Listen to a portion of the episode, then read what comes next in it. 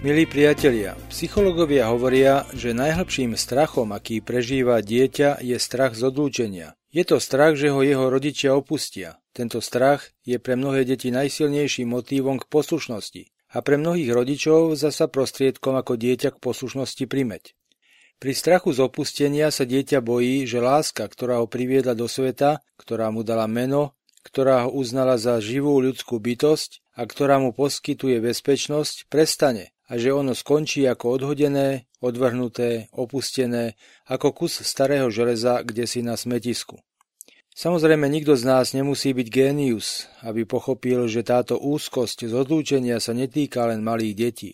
Je to súčasť batoha, ktorý si nesieme každý jeden z nás životom. Každý z nás vie, že nie je nič také ako automatická láska. Nie je vôbec samozrejme, že napríklad otec automaticky miluje svojho syna, alebo brat automaticky miluje svojho brata, alebo dcéra automaticky miluje svoju matku. Sú prípady, keď napríklad mladý človek odíde z domu a jeho odchod sa vôbec nepociťuje ako strata, ale naopak víta sa s pocitom úľavy. Odchod mnohých takýchto mladých ľudí sa stručne charakterizuje ako vyvetranie bytu. Často ide o ľudí, ktorí sú rodine na ťarchu, napríklad preto, že sa oddali alkoholu alebo drogám. Rodina takéhoto človeka môže po jeho odchode na jeho adresu opovržlivo poznamenať niečo ako určite nebude chýbať nikomu. Tento problém pokusu odpisovať ľudí ako stratené prípady je problémom aj dnešného evanielia. Za Ježišom prichádzajú hriešnici, aby ho počúvali. No farizei a zákonníci namietajú, že ich víta a že s nimi jedáva. Farizei by si želali, aby si Ježiš týchto ľudí nevšímal a aby im jednoducho dal najavo, že sú stratenými prípadmi, odpísanými, bezcennými, nezaujímavými, bez šance.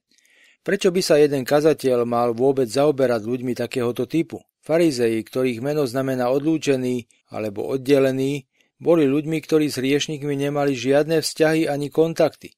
Ježiš však považuje obe skupiny, aj farizejov, aj hriešnikov, za deti toho istého nebeského Otca a tak za bratov a sestry. No namiesto toho, aby sa s farizemi dohadoval, im porozpráva príbeh o otcovi a dvoch synoch, ktorých otec oboch stratil. Mladší syn sa mu stratil v ďalekej krajine, starší syn sa mu stratil doma. Mladší syn odíde z domu, no jeho púť ho privedie na miesto hladu, rozkladu a možnej smrti je v nebezpečenstve, že zomrie ďaleko od domova, v zabudnutí, v opustenosti a v odlúčení od toho, čoho je on súčasťou a čo je súčasťou jeho. Naplno mu to dôjde, až keď je v prasačinci. Aká to potupa? Kam sa to až dostal? Prasačinec predsa nie je miesto, kde on patrí. Až tu, v prasačinci, si konečne naplno uvedomí, kde patrí. On má domov a patrí tam. Nejestvuje snáď účinnejší prostriedok, ako zistiť, kde patríme ako hlad. Vidina pravidelného teplého jedla na stole mladšiemu synovi stačila na to, aby zistil, kde patrí. A vydá sa na cestu návratu domov, sprevádzaný na jednej strane myšlienkami, čo povie otcovi, keď sa stretnú, na strane druhej škrkaním prázdneho žalúdka. Jeho otec sa s jeho odchodom nikdy nezmieril a stratu svojho syna nepokladal za jednu z mnohých strát, ktoré človek v živote musí prijať. To, že jeho syn sa mu stratil, neanulovalo ich vzájomný vzťah. Hoci syn sa vzdal svojho otca, otec sa svojho syna nevzdal. Je otcom, ktorý čaká na priedomí, ktorého oči hľadia ďaleko poza horizont a takto očakávajú návrat svojho syna. Láska k synovi ho upevňuje v nádeji, že sa mu vráti a keď sa tak nakoniec stane a jeho oči konečne zahliadnú syna v diálke, rozbehne sa mu v ústrety. Keď ti niekto príde naproti, tvoja púť je vždy kratšia. Otec príjme svojho syna s extravagantnou láskou. Namiesto počúvania jeho nudnej a vopred pripravenej reči zorganizuje hostinu. Ako inak, veď sa mu vrátil syn. Starší syn je ten typ človeka, ktorý zostáva vonku na poli ešte dlho potom, čo sa mu jeho kravy už vrátili domov. Keď sa konečne vydá aj on na cestu domov, na rozdiel od svojho brata domov nedorazí. Odmietne vojsť. Otec vyjde v tento jeden deň von v ústrety svojmu synovi už po druhý raz. Tento raz je to syn starší, ten, ktorý je s ním stále. No tento odmietne vstúpiť a prísť domov. Jediné, čo od neho jeho otec dostane, je nudná a trápná reč. Už toľko rokov ti slúžim, povie mu. Grécké slovo duleo, ktoré je v texte použité, znamená otročím. Starší syn pokladá vernosť otcovi za otročinu. V skutočnosti je zotročený pocitom vlastnej spravodlivosti.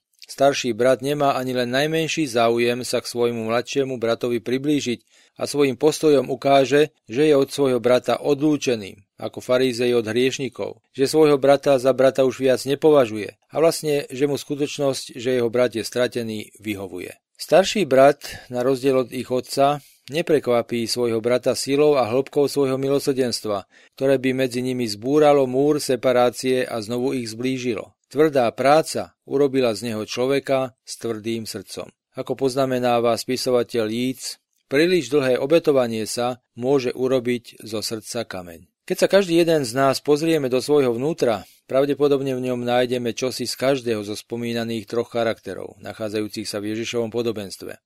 V každom z nás sa nachádza otec, ktorý má ostré oči, ktorými je schopný rozpoznať tých, ktorí sú stratení a potrebujú pomoc pri svojej snahe vrátiť sa domov. A je tu aj schopnosť odhadnúť, kedy je treba usporiadať pohostenie a uvítať si večierok, na ktorom by dotyčný získal uistenie, že jeho návrat je želaný a že naša radosť z neho je úprimná. V každom z nás sa nachádza aj mladší syn, ktorý si túži uchmatnúť všetko, čo len vládze, a vyskúšať všetko, čo nemôže. Je to pokušenie užívať, využívať, zneužívať, používať, vzdorovať, dokazovať druhým ich nezaujímavosť, hádzať im do očí ich prílišnú starostlivosť o nás a dávať im najavo, ako veľmi ňou pohrdáme. No v každom z nás sa nachádza aj starší brat, ktorý ľuďom, ktorým je verný v postojoch a službe, jasne dá najavo, čoho to všetko stojí a v nečakanej chvíli im predloží i svoj účet, na ktorom je to všetko zrátané aj s úrokmi. Aj keď na jeho zaplatení nenástojí, cíti radosť, že ten druhý to vie. Brat, sestra, ktorý z týchto troch postojov je v tejto chvíli tvojho života v tebe dominantný? Želám vám všetkým, milí priatelia, požehnanú nedeľu.